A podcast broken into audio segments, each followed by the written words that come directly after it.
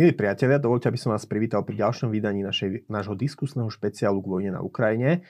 Vítam tiež nášho hostia, spolupracovníka postoja Andreja Žiarovského. Andrej, Zdravím ťa, dobrý deň. Andrej, včera sme sa dozvedeli, že v Polsku kúsok od hraníc s Ukrajinou mm, dopadli jedna, prípadne dve rakety, ktoré prileteli zrejme z Ukrajiny. Uh, aké sú posledné správy? No, v čase, tá, keď natáčame toto áno, video. Tá situácia je trošku, teda nie, do značnej mi ešte stále neprehľadná. Správy boli sám prv o dvoch raketách, teraz potom, e, teraz sa nedá, nedá sa odvodiť z tých správ, či to sú to stále dve rakety, jedna raketa. Ďalšie správy hovorí, že to bola ruská raketa H-101, čo je z tých modernejších rakiet e, typu vzduch-zem. E, posledné správy hovoria, že to bola, e, že to bola polská, e, že to bola ukrajinská raketa protivzdušnej obrany, ktorá naopak stíhala ruskú raketu. V tejto chvíli hovorím, ani nie je ešte stále 100% vyvrátený ten, ten predpoklad, ktorý by sa vzhľadom k tomu, že je to raketa protivzdušnej obrany, e, nedal vylúčiť, že skutočne tie rakety, rakety sú tam dve, to je raketa, ktorá letela na cieľ na Ukrajine. Mm-hmm. A či už na ten cieľ smerovala, alebo či sa vymkla spod kontroly, to je iná vec. A raketa protivzdušnej obrany, ktorá ju stíhala. Mm. Už to sam, už v podstate samotný fakt, e, že sa toto udialo v pohraničnom pásme, respektíve, že minimálne jedna z tých rakiet padla 6 kilometrov, myslím, že na polskú stranu ukrajinsko-polskej hranice. Znamená, že tá ruská raketa sa musela pohybovať tiež v tejto oblasti, pretože ten dolet tých protilietadlových rakiet je e, veľmi obmedzený, myslím, ako aj, aj výš, výškový ob, e, dolet je jasne definovaný, ale z toho potom e, pramení aj ten horizontálny dolet. No a m, ono už tá, samotné to pôsobenie tých protilietadlových e, rakiet je také, e, pri, teda pri e, ničení, pri ničení e, protivníka, že oni aj po zásahu pokračujú e, s otrvačnou silou, pokračujú v tej trajektórii. Takže je možné, že k zásahu alebo k, ten cieľ sa stále pohyboval v ukrajinskom vzdušnom priestore, ale tá raketa jednoducho s otrvačnosťou, e, či už po kontakte alebo bez kontaktu s e, tou stíhanou raketou preletela na polskú stranu. Mohla polská protizdušná obrana niečo urobiť, aby tomuto incidentu zabránila? Ťažko. To je, to je, hovorím, to je kúsok za hranicami a z toho zrejme to už pripadalo na tú pádovú fázu letu. Takže to Polska, e, predpokladám, že to možno evido, pravdepodobne to evidovali, ale jednoducho e, ten reakčný čas e, na tú reakciu Polska protizdušná obrana e, ani nemala dôvod priznať sa v danom okamihu. Zároveň ale teda sú tam podľa tých správ dvaja mŕtvi na polskej strane, čiže minimálne diplomaticky je to závažný incident. Áno. Bez ohľadu na to, že či to prišlo teda z Ruska Aj. alebo z Ukrajiny. Tak povedzme si o týchto z tých scenároch, ktoré, nám, ktoré sú pravdepodobné. Tie trosky minimálne tej jednej rakety spadli do, mm, myslím, že sú tam polnospodárske sila a e, trosky rakety zabili, zabili dvoch ľudí. Takže no, tie scenáre sú také, že buď sa potvrdí e, to, čo, alebo to, čo momentálne sú posledné správy, že to skutočne bola ukrajinská protivzdušná raketa, ktorá či už jej trosky po zásahu cieľa, alebo jednoducho minula svoj cieľ, alebo sa vymkla spod kontroly a e, preletela hranicu a spadla na polskej strane. E, predpokladám, toto si Poliaci a Ukrajinci medzi sebou nejakým spôsobom, nejakým spôsobom e, preberú. Ale e, je tam, hovorím, to, čo som už povedal v niekoľko minút dozadu, je tam stále tá skutočnosť, tá príčina, prečo tá, polska, prečo tá ukrajinská raketa štartovala, že sa tam s pravdepodobnosťou, vysokou pravdepodobnosťou, nechcem povedať pravdepodobnosťou blízkou istote, pohybovala, pohybovala ruská raketa, ktorá smerovala, či už smerovala k svojmu cieľu, alebo takisto, či, či bola mimo svoju trajektóriu, to už, tej, to v tejto chvíli nevieme, ale v každom prípade tá príčina Nechcem to teraz stiahovať do toho, aby to bolo ako podľa toho rímskeho senátora, ktorý zakončoval tú svoju reč a za všetko môže Kartágo. Mm. Ale v tomto prípade skutočne, keby tam, nebola tá, keby tam nebol ten cieľ vypálený Rusmi, tak by nebola štartovala ani ukrajinská raketa. To je inak zaujímavé, že to hovoríš, že za všetko môže Rusko, lebo že aby to nevyznelo tak, lebo ja som zase videl aj na Facebooku a inde včera reakcie, že, že ach, zase tí Američania. Takže, ale skúsme sa teda, skúsme teda vážne, uh, aká bude reakcia na to? Bez ohľadu na to, teda vidíme, že mm-hmm. či už to bol teda, či už uh, tá samotná strela bola z Ukrajiny alebo z Ruska, no. tak uh, ešte sa spýtam možno predtým, že na, na politické súvislosti hovorí sa aj o tom, že teda mohli ísť o protilietadlový systém S-300. Uh, aká je šanca, že možno tá uh, raketa, ktorá netrafila, že to bol S-300 práve zo Slovenska, ktorý Slovensko no, dal my Ukrajine? sme im dali jeden komplet a 48 rakiet, ak sa dobre pamätám. A Ukrajina sama má niekde medzi 60 alebo 70 tými kompletmi. A koľko má rakiet, to si neviem predstaviť. Takže že to bol, komple- že to bol ten náš komplet je 1 ku 70 na hrubo. Uh-huh. A že to, že, to bola, že to bola naša raketa je, ja neviem, 48 ku tisíc. Poďme politickým, politickým odozvám. Čo spraví na to? Uh, Takto. Ono... Takto, možno prvá otázka. Mnohí ľudia, možno keď videli tie titulky, že v Polsku dopadla podľa všetkého sprú ruská raketa, tak sa obávali, že či teda sa neschyluje k svetovej vojne e, Rusko na to. E, Poliaci zatiaľ reagujú. Ja som čakal, že budú reagovať ďaleko burlivejšie. To, že chcú aktivovať článok 4 a tak ďalej, to je prirodzené. Bez ohľadu na to, či, tých, e, či tie straty... Či Treba povedať, že článok 4, že to nie je to ten sú, článok 5, čo nie. už je ako spojenecká to sú len, pomoc. To sú, konzultácie, to sú konzultácie a prípadné miery až do priamého nasadenia, až do, priame, mm. až do priamého nasadenia bojovej sily. To znamená, fakticky sú to opat, opatrenia spojené, spojené e, s nebojovými činnosťami. E, takto by som povedal, hodne záleží od toho, čo ukáže to vyšetrovanie. E, z tých správ, ktoré prešli médiami, vieme, že tá, tie, tá raketa alebo tie rakety boli sledované americkými systémami, myslím, že to bol systém EVEX. E, takže tú trajektóriu tých rakiet alebo tej rakety e, myslím, že budú vedieť dosledovať a tým pádom s pomerne, presnou, s pomerne presným vyhodnotením, s presnou diagnostikou sa bu, e, bude Polsko vedieť vyhodnotiť alebo na to bude vedieť vyhodnotiť, čo sa vlastne stalo. Prezident Zelenský bol veľmi rýchly v tom zmysle, že za vynika tohto incidentu hneď označil Rusko. Teraz bez ohľadu na to, že či sympatizujeme s Ukrajinou alebo nie v tomto konflikte, ale Ukrajina môže mať záujem zatiahnuť ďalšie štáty do vojny na, svoje, na svojej strane, kým našim záujmom je síce podporovať Ukrajinu, ale nenechať sa zatiahnuť do vojny s Ruskom. A teraz tá otázka je, že sme, môžeme byť pripravení na, aj na takú situáciu, mm, že by, že by išlo aj o provokáciu Ukrajiny s cieľom zatiahnuť e, NATO na svojej strane do vojny? Musím ja túto otázku položiť, aj keď... Ja viem, ale silno pochybujem, pretože prípadný zisk e, by bol, e, ako prípadný zisk nevyvažuje rizika s tým spojené. Mm. Tak to by som povedal. Takže túto, samozrejme, čo, mo, čo sa môže, čo môže nastať, nedá sa úplne vylúčiť, ale povedal by som, že pravdepodobnosť, že by sa Ukrajina uchýlila k niečomu takému, nedáva mi to logiku. Ako nedáva mi to logiku. Naspäť možno k tomu, my sme nedohovorili ten článok 4, no, ale práve, práve aktivácia toho článku 4 ako a tie konzultácie svedčia o tom, že aj Poliaci, oni ja som čakal, že budú reagovať trošičku burlivejšie včera v noci, e, zdá sa, že reagujú veľmi, veľmi triezvo by som povedal. E, nikto nemá záujem, zdá sa, že dobrá správa je, že nikto nemá záujem eskalovať tú situáciu viac, než je bezprostredne, bezpodmienečne nutné. Samozrejme, ja chápem aj to vyhlásenie prezidenta Zelenského, pretože konec koncov, jednak ako áno, on má záujem, ako čo najbližšie, čo najviac v podstate e, zatiahnuť, e, alebo teda dosť, nech zatiahnuť znie pejoratívne, ale jednoducho pri, e, pripútať e, k sebe, alebo pripútať k Ukrajine, e, krajiny, ktoré ho podporujú. Ale e, faktom je, že tá, ak to aj bola ukrajinská raketa, príčinou jej odpálenia bolo to, že tam, že v blízkosti polských hraníc sa pohybovala ruská raketa. Čo mohli Rusi chcieť zasiahnuť tak blízko polských hraníc? No 100 kilometrov južne je Lvov, Mm-hmm. Okolo Lvova e, sú, sú vojenské základne, ale oni momentálne idú skôr e, po tej energetickej, po tej energetickej infraštruktúre. Takže e, mesto ako Lvov, prípadne mesta iná určite majú e, rozvodne a rozvodne sú práve tým žiadúcim, elektri, elektrické rozvodne. A rozvodne sú práve tým žiadúcim cieľom pre tieto rakety. Na začiatku vojny Ukrajina veľmi dôrazne žiadala vytvorenie bezletovej zóny nad Ukrajinou, ktorú by garantovali štáty NATO. To sa aj zamietlo z toho, jednak by to prinieslo mm. NATO do priamej konfrontácie s Ruskom a jednak tiež ten vzdušný priestor je Ukrajiny je obrovský. Na druhej strane vieme si ale predstaviť takú reakciu na to, že NATO by povedzme povedalo, že bude chrániť vzdušnú zónu povedzme 100 km do hĺbky Ukrajiny práve preto, aby pohraničné štáty Ukrajiny, ktoré sú v NATO, neboli ohrozené takýmito incidentmi?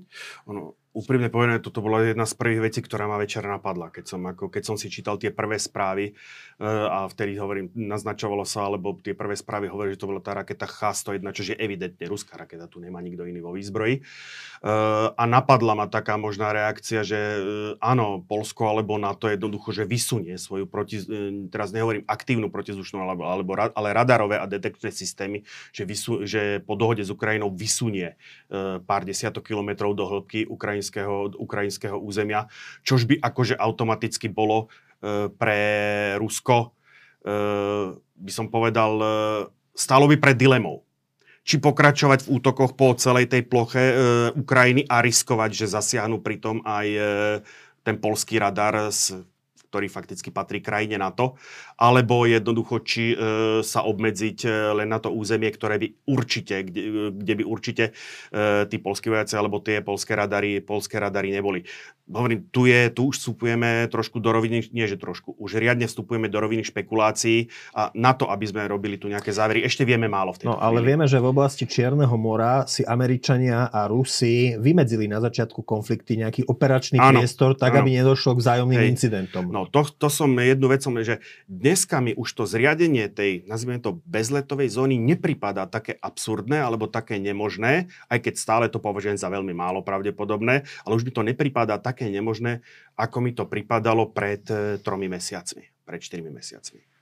Práve kvôli, tej, kvôli vývoju situácie e, na fronte, kvôli, vývoju, e, kvôli aj prístupu momentálne oboch bojujúcich strán. No, uvidíme, ako sa tá situácia bude Mhm. vyvíjať ďalej. Ako v tomto by som aj vás, milí diváci, chcel poprosiť o toleranciu. Je možné, že toto video si pozriete z jeden, jeden deň alebo dva dní potom, ako bolo zverejnené. Samozrejme ide o vyvíjajúcu sa situáciu, takže poďme možno na Možno čas. ešte no. jedna veta k tomuto. Ono, mm, nech teraz zase bavíme sa dosť v špekulatívnej rovine. Za určitých podmienok to, tento incident môže poslúžiť alebo môže vyústiť do, by som povedal, zníženia tlaku na tú ukrajinskú infraštruktúru. Ak sa nemýlim, tak včera bol tá, Tá špička tá bola, bola tá špička tých Áno. ruských útokov. A práve, práve kvôli tomu, práve preto, e, že e, to, čo som hovoril, e, že jednoducho tá internacionalizácia nie je v záujme Ruska. Internaci- internacionalizácia tohoto konfliktu. Oni práve, že naopak potrebujú ten konflikt izolovať. Že keby Ukrajine nedodávali zbranie západné štáty, štáty NATO, tak možno, že už by v tejto chvíli by sme skutočne mali po vojne. Ale, ale samozrejme s výsledkom, ktorý, ktorý Ale by... Rusa v Užhorode by sme Áno, ale s výsledkom, ktorý by teda nebol ako veľmi, veľmi priaznivý pre nás, už vôbec nie pre Ukrajinu.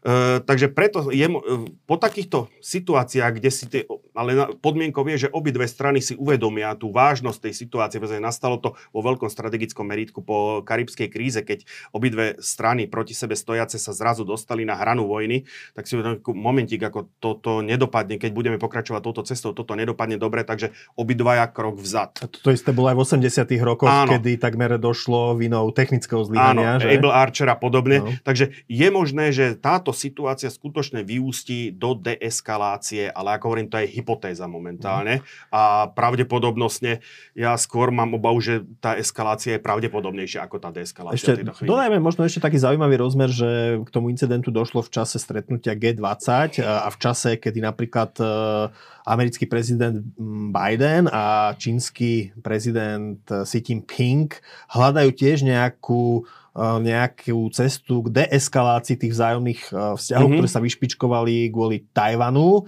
Um, aká je šanca, že sa pod Číňania možno pod, aj pod vplyvom tohto incidentu začnú viac dištancovať od Ruska? Uh, No, je to, je, to, uh, je to možné. Ako samozrejme, vo chvíli, keď sa, ak by sa potvrdilo, že tam tá ruská raketa skutočne bola, tak ako ten, ten tlak, ktorý vyvinie Čína na to Rusko, bude väčší. Samozrejme, pokiaľ sa ukáže, že to bola zblúdená, zblúdená uh, ukrajinská raketa, tak uh, Čína môže zaujať, alebo znamená, že zaujme tú pozíciu ako priatelia, ako uh, prestante sa byť, ale ako ne, ne, nepostaví sa na žiadnu stranu. E, Mňa napadlo práve v súvislosti s tým, e, včera samozrejme, jak sa toto stalo večer, tak som e, komunikoval, debatoval som s viacerými, s viacerými ľuďmi a padla tá taká otázka, či to, nemoh, ne, či to nebolo, vtedy to ešte prevládala tá teória tej ruské rakety.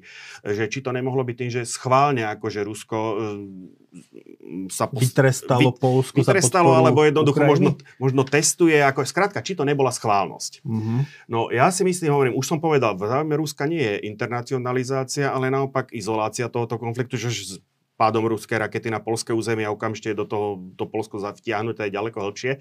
Na druhej strane nemôžem vylúčiť pri tej kríze vedenia, tej kríze líderstva, ktorú momentálne v Rusku pozorujeme po tej série porážok mm. pod Charkovom, pri Limane. Teraz A teda od začiatok otvoreného spochybnovania Vladimíra Putina. Že či náhodou niektorí z frustrovaných generálov alebo vyšších dôstojníkov jednoducho to tam pod, možno pod zámienkou alebo pod prikrytím zlyhania rakety, straty kontroly nad ňou, či ju tam náhodou neposlal, že aby ako E, dal nejakým spôsobom, lebo sme svedkami toho, že ako najmä tá extrémna časť toho ruského politického spektra volá po, po eskalácii. Áno, po tej eskalácii, potom priamo za útoku na krajiny NATO. Mm-hmm. Ale hovorím, toto hovorím dneska skutočne ako pri tých miere vedomostí, ktorú máme, ja to musím zdôrazniť, e, bavíme sa dosť hypoteticky, ale rozoberáme varianty. Ktoré budeme, sa, budeme sami sledovať túto udalosť, aby sme ponúkli divákom aj možno takú nadčasovejšiu tému v rámci rusko-ukrajinského konfliktu. Došlo mm, k stiahnutiu Rusov z mesta Cherson, z dôležitého mesta. Prečo je toto dôležitý krok? Prečo je to ďalší dôležitý, ďalšie dôležité víťazstvo Ukrajiny? Respektíve je to víťazstvo Ukrajiny? No, takto, určite akože je to víťazstvo, ale k čomu prídeme neskôr, je tam no. čiarka ale. Uh, nepochybne to víťazstvo je, je to morálne víťazstvo, do značnej miery vojenské víťazstvo, ktoré sa po Ukrajincom podarilo, by som povedal, bez nadmerného krvi prelievania. A uh, je to to, čo by som povedal, čo je v tejto vojne dosť dôležité, je to PR víťazstvo, je to ako reputačné víťazstvo. Áno, že Zelenský už navštívil áno, oslobodené mesto, ale hovorilo A sa aj o tom, hneď, áno. že mesto bolo Rusmi zamínované, aby ho teraz mohli mm. odpalovať, keď už sú tam Ukrajinci. Je to naozaj tak, že môžeš zaminovať celé mesto a potom ho len tak, tak odpalovať a, a že teda Ukrajinci tam navpochodujú vediac toto a nehajú okolo seba vybuchovať nálože? Mm, možné sú rôzne veci. Ja si skôr myslím, že oni ponehávali akože nálože e, alebo odistené granáty pod troskami a tak ďalej, že vo chvíli, keď ako prídu hasiči pohru s tou troskou, tak ten granát ako e, poiska odskočí ako a ten granát po pár sekundách vybuchne.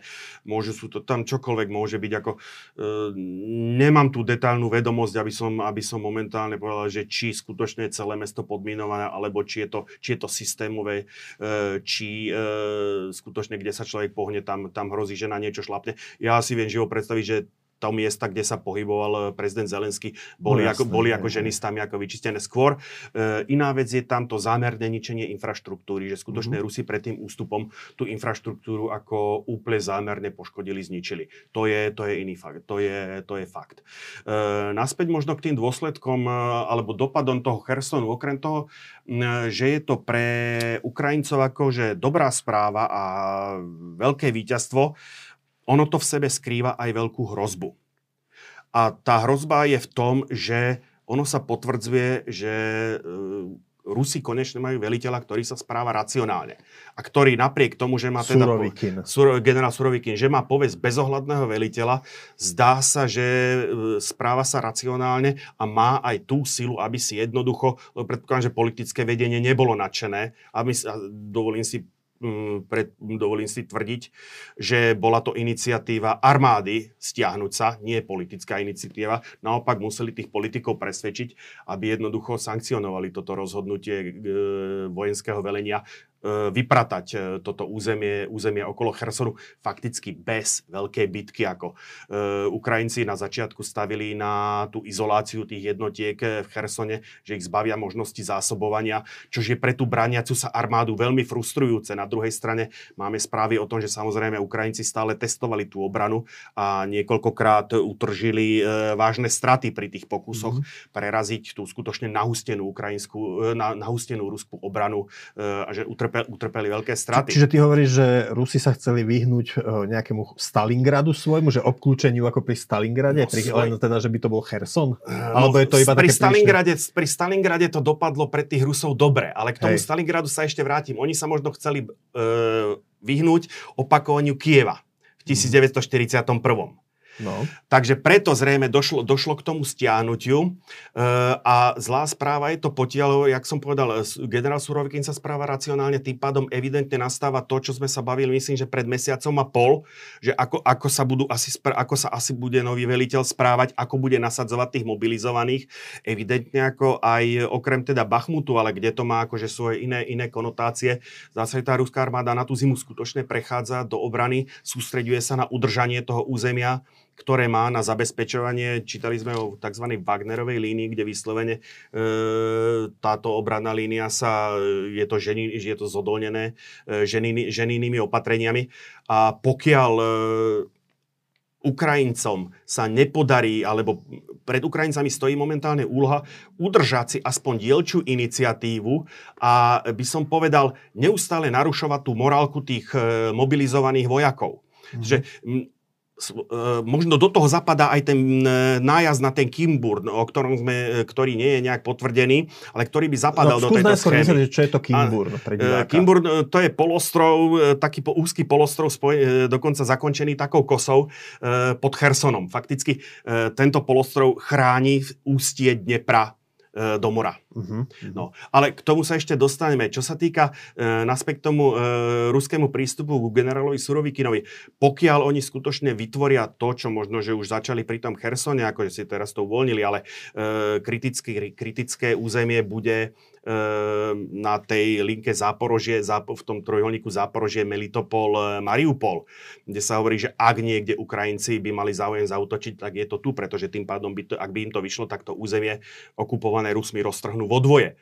Takže mhm. pokiaľ tu vytvoria ob, e, Rusi a pevnú obranu do hĺbky, štruktúrovanú obranu, ženy nezodolnenú, tak ako maximálne to sta- maximálne stiažia Ukrajincom potom ten nástup, tú ofenzívu, pokiaľ Ukrajinci si nehajú tú iniciatívu, by som povedal, vytrhnúť z tých rúk, ja nedokončil som tú vetu, e, ich záujmom, ich cieľom bude momentálne, možno, že nie nejakými veľkými útokmi, ale neustále znepokojovať, neustále narušovať sebavedomie tých e, mobilizovaných vojakov, nedožičiť tým mobilizovaným vojakom čas, aby sa aklimatizo- aklimatizovali na tie frontové podmienky, aby sa dovycvičili, lebo oni sú nie, ešte uh-huh. stále ten výcvik, ako to nie sú vojaci, ktorí by boli zžití s tým, eh, s tým režimom na tom fronte, s tými bojovými podmienkami. Oni sa to musia naučiť. Je na Ukrajincoch, či im to dovolia, alebo nie. Takže druhá vec je Stalingrad, čo si spomenul.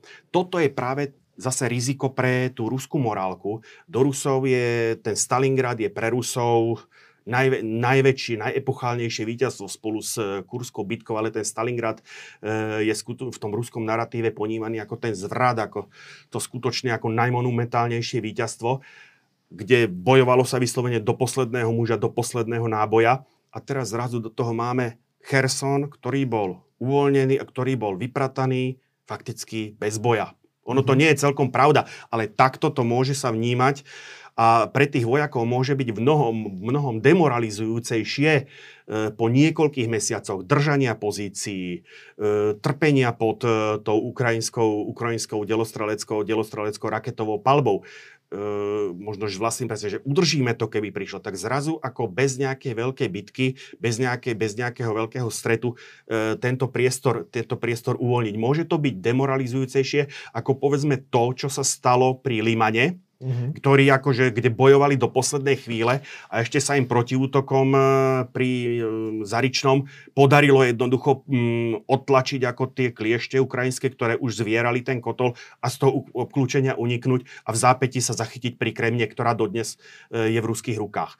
Takže síce áno, stratili Liman, ale v, tej menta, v tom ponímaní, v tej psychológii vojakov to môže byť ako úspešný nezdar, takto by som to povedal. Uh-huh. No skúsme sa ešte vrátiť teda k tomu Kinburnu, takže... Ten Kimburd, ja k tomu Kimburdu mám, by som povedal, obzvlášť srdcový vzťah, pretože tadiaľ v roku 1855, dá sa povedať, kráčali dejiny e, na Kimburskej... to bola krímskej, krímskej vojny? Počas krímskej vojny, pretože na Kimburskej kose, a dodnes tie pevnosti existujú, len samozrejme už nie sú aktívne, e, bola tam séria troch fortov, troch pevností, ktoré bránia ten vstup, e, to ústie, to ústie Dnepra a v roku 1855 došlo pri boji anglo-francúzskej flotily s týmito pevnostiami k prvému historicky úspeš- doloženému a úspešnému nasadeniu pancierových lodí. Mm-hmm. Boli to e, plávajúce batérie triedy La Devastation, e, ktoré dokonca akože mali tak, slabý, tak slabé stroje, že jednoducho museli byť na to boisko dotiahnuté, dotiahnuté inými loďami. Nič za pomocou vlastných strojov sa nejako priblížili na dostrel tých pevností a e, vďaka tomu, že boli opancierované, tak e, pevnostné dela boli neúčinné a behom pol dňa všetky tri pevnosti kapitulovali. E, Francúzi mali stratu dvoch ranených od jednej gule, od, jed, od jedného výstrelu ruského, kde trafili roh e, otvorenej lodnej strielne. Takže to, tá, to je pre mňa je to také historické miesto. Čo sa týka teraz tých udalostí, ktoré ale nie sú potvrdené v tejto chvíli, boli e, na internete sa objavili nejaké zábery útočných člnov, niekoľko desiatok útočných člnov. Ako, zrejme ako, ukrajinských. Zrejme ukrajinských. E, dávalo by to tú logiku udržať si iniciatívu v rukách. Nemyslím, že tam bola snaha obsadiť tento polostrov, ale nedaj Boh tú kosu už, pretože ona je, ona je plochá, tam jednoducho udržať, e, udržať vojakov e, by bol problém už len z toho hľadu, že ich musíš zás zásobovať zase akože prepravou, cez, zásobou prepravu materiálu cez vodnú plochu. Podľa mňa, ak k tomu došlo, ak k tomu došlo, tak toto bol skôr nájazd jednak s cieľom udržať si tú iniciatívu a jednak e, by som povedal prinútiť Rusov stiahnuť sa z tejto kosy, pretože ty, ten, kto za situácií, keď Ukrajinci držia pravý breh Dnepra a Rusi ľavý breh Dnepra, táto kosa je brániteľná veľmi ťažko, bez ohľadu na to, kto ju drží. Mm. Takže je a pre Ukrajincov je momentálne dostatočné, aby Rusi stiahli svoje vojska, aby, táto, aby Kosa a polostrov ostali územím nikoho. Toto im momentálne stačí. Chceš ešte niečo dodať k posledným udalostiam, ktoré mm, sme zaznamenali od nášho posledného vysielania? No, ja ako energetik samozrejme veľmi dôsledne a snažím sa dôkladne sledovať e, tie útoky e, Ruska na ukrajinskú energetickú infraštruktúru. E, hovorí sa, že 40% po včerajšku je to už možno viac. Infraštruktúry je zničené, hrozí miliónom ľuďom hrozí E, že strávia zimu bez svetla, e, bez tepla. Ukrajinci sa na to snažia, snažia pripraviť, snažia e, vykoná, snažia, sa, pripra- snažia sa zabezpečovať generátory elektrické energie snažia sa za, zabezpečovať piecky, ktoré jednoducho nezávisia, neza, ktoré, ktoré, ktoré sa majú nezávislé, nezávislé kúrenie. Nič menej ako to množstvo ľudí, ktoré sú týmto ohrození, je, je obrovské. Ja to mňa upútal práve e, informácia, e, zase došlo k vypnutiu niekoľkých blokov v atomových elektrárne, ktoré sú samozrejme najväčším problémom pri takomto ostrelovaní. Ja som nezaznamenal, že by Rusi útočili priamo na tieto elektrárne, ono by to bolo z ich pohľadu kontraproduktívne produktívne, aj keď samozrejme pri presnosti, však videli sme to teraz aj pri tom Polsku, pri presnosti tých rakiet e, sa môže stať včeličo. Ono e, stačí, že dojde k pozemnému výbuchu e, v rádu kilometrov okolo tej atomovej elektrárne, e, senzory to vyhodnotia ako zemetrasenie a ten, a ten reaktor odstavia.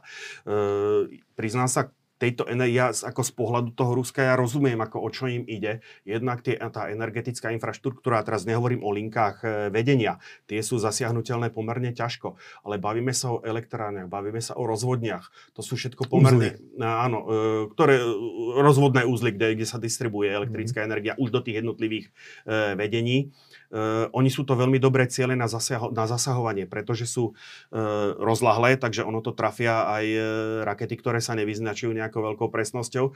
Na druhej strane uh, je tam veľká koncentrácia rôznych technických, technologických zariadení, takže v zásade čokoľvek tam trafia, ako všetko, väčšina toho spôsobí výpadok, pokiaľ sa im podarí zasiahnuť, uh, teraz nehovorím o jadrových elektrárniach, ale o klasické elektrárne, či už plynových alebo, alebo uh, uholných, prípadne ešte myslím, že aj ťažké oleje Ukrajinci spalujú, tak pokiaľ dojde k zasiahnutiu e, hlavného výrobného bloku, tak tá elektrárne je zrejme vyradená na dobro.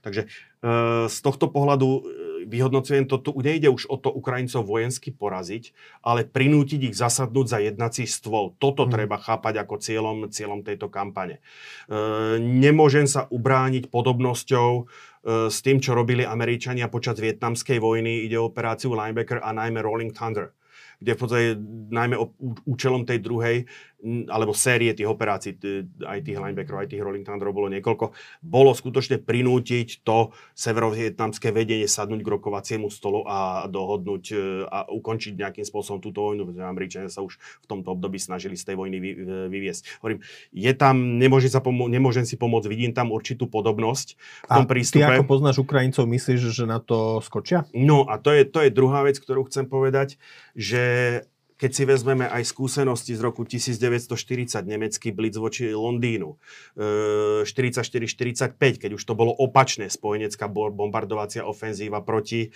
e, proti Nemecku. Nemecku.